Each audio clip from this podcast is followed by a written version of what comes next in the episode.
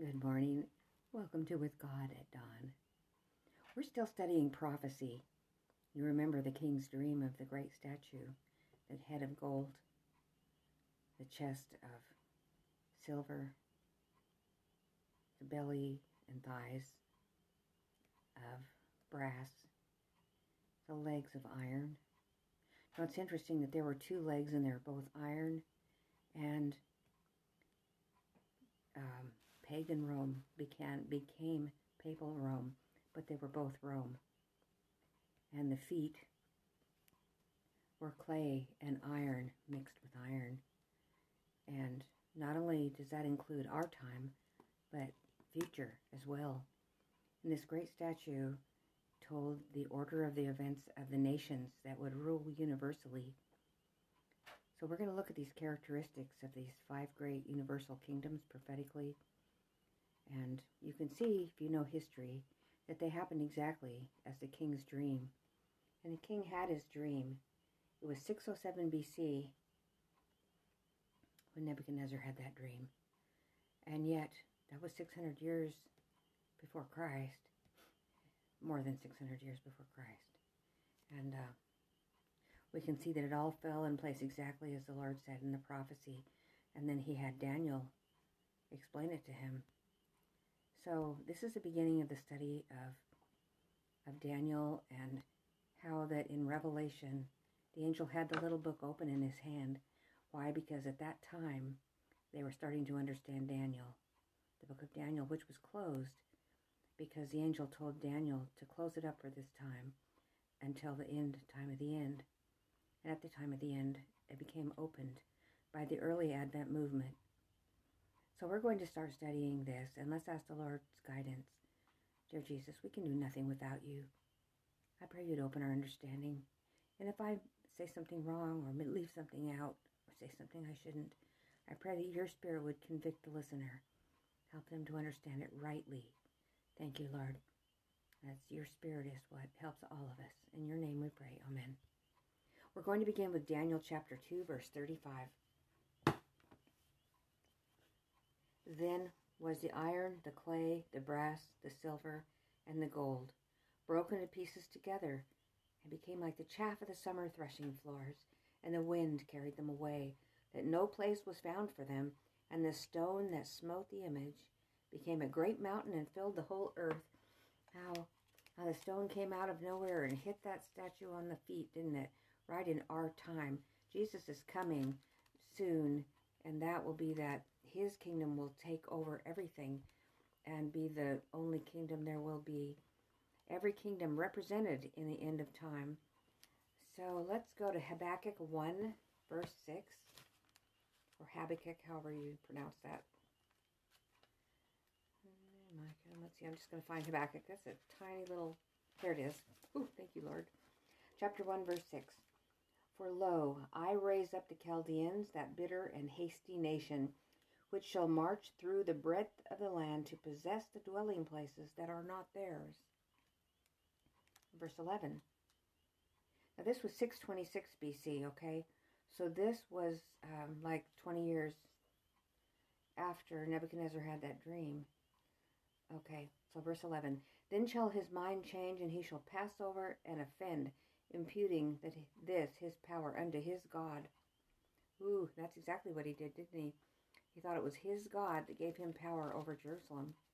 Let's read Daniel chapter 4, 28 to 31.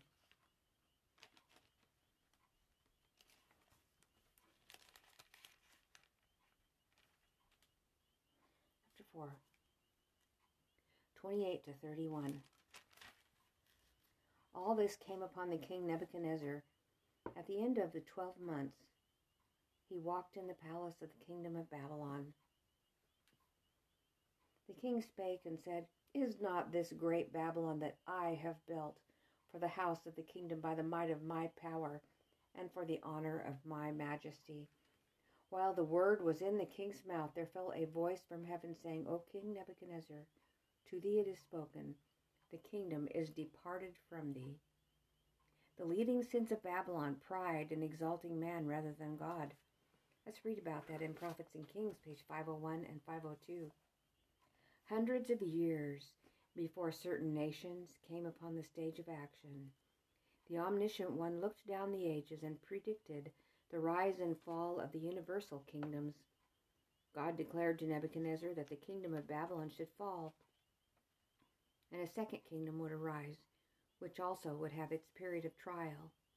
Failing to exalt the true God, its glory would fade, and a third kingdom would occupy its place. This also would pass away, and a fourth, strong as iron, would subdue the nations of the world. Had the rulers of Babylon, that richest of all earthly kingdoms, kept always before them the fear of Jehovah, they would have been given wisdom and power, which would have bound them to him and kept them strong, but they made God their refuge only when harassed and perplexed. At such times, failing to find help in their great men, they would sought it from men like Daniel, men who they knew honored the living God and were honored by him. To these men they appealed to unravel the mysteries of providence. For though the rulers of proud Babylon were men of the highest intellect, they had separated themselves so far from God by transgression that they could not understand the revelations and the warnings given them concerning the future in the history of nations, the student of God's word may behold the literal fulfillment of divine prophecy. Babylon, shattered and broken at last, passed away. Because in prosperity its rulers had regarded themselves as independent of God and had ascribed the glory of their kingdom to human achievement. The Medo Persian realm was visited by the wrath of heaven, because in it God's law had been trampled underfoot. The fear of the Lord had found no place in the hearts of the vast majority of the people. Wickedness, blasphemy, and corruption prevailed.